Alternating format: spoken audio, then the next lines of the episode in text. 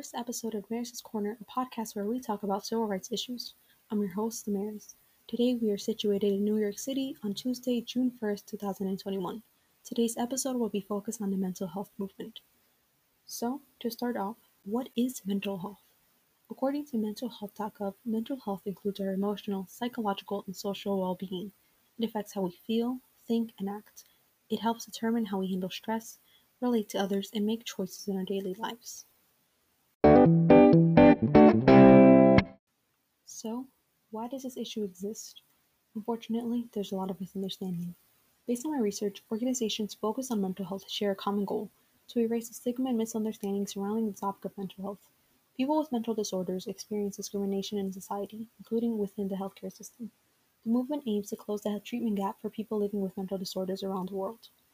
This is incredibly important because mental health is vital in every part of our life.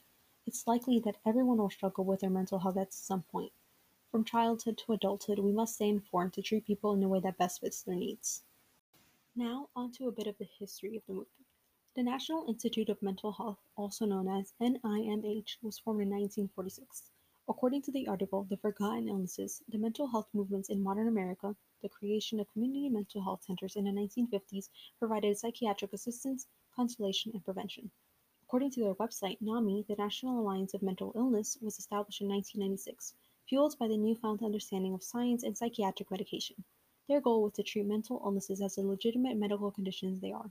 They brought attention to the insensitive and incorrect portrayals of mental illnesses in the media, even if that meant engaging in public battles against companies, entertainment networks, and other entities. They've launched multiple campaigns advocating for awareness. According to the British Journal of Psychiatry, the movement for global mental health launched on October 10, 2008. They wanted to improve services for people with mental disorders. They brought together people with mental disorders and individuals representing human rights organizations and non-government organizations. There have not been any legal ramifications of this movement. The mental health movement is not as popular in comparison to other civil rights movements involving race or gender. Therefore, there is little need to put resources toward tactical innovations when the government is not attempting to quell the movement.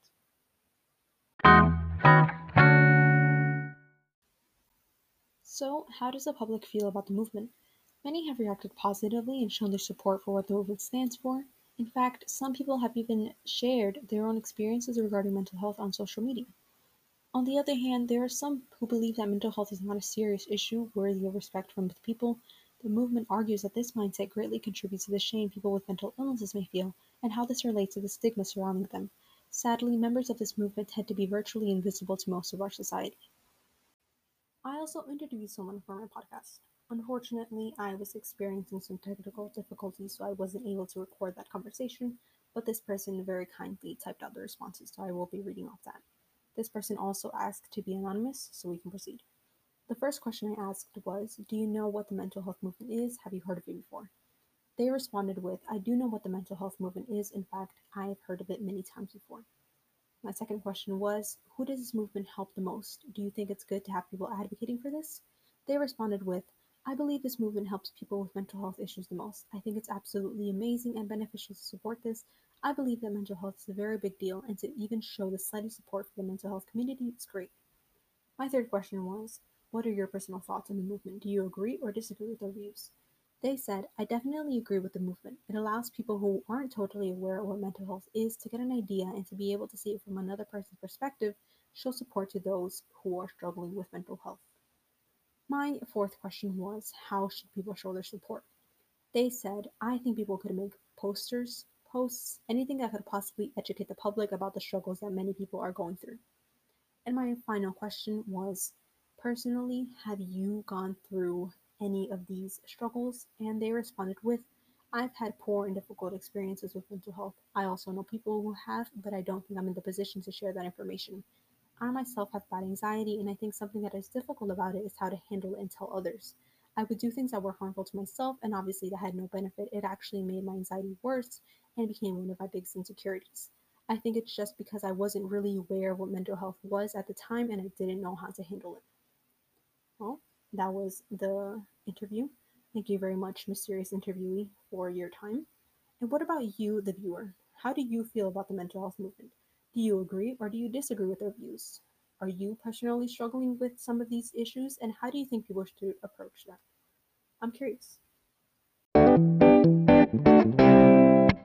Let's talk a bit about the government, shall we? How has the government addressed the issues of this movement?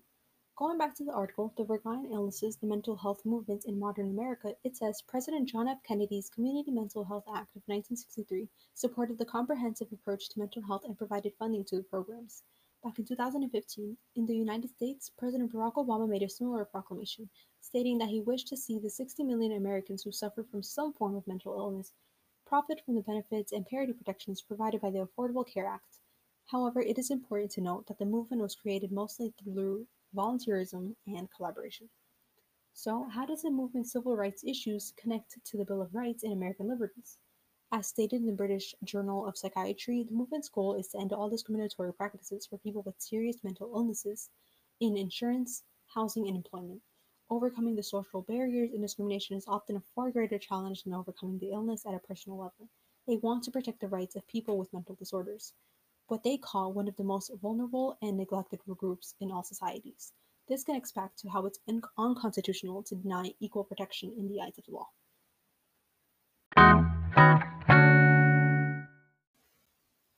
To summarize, in this podcast, we talked about the mental health movement and its history.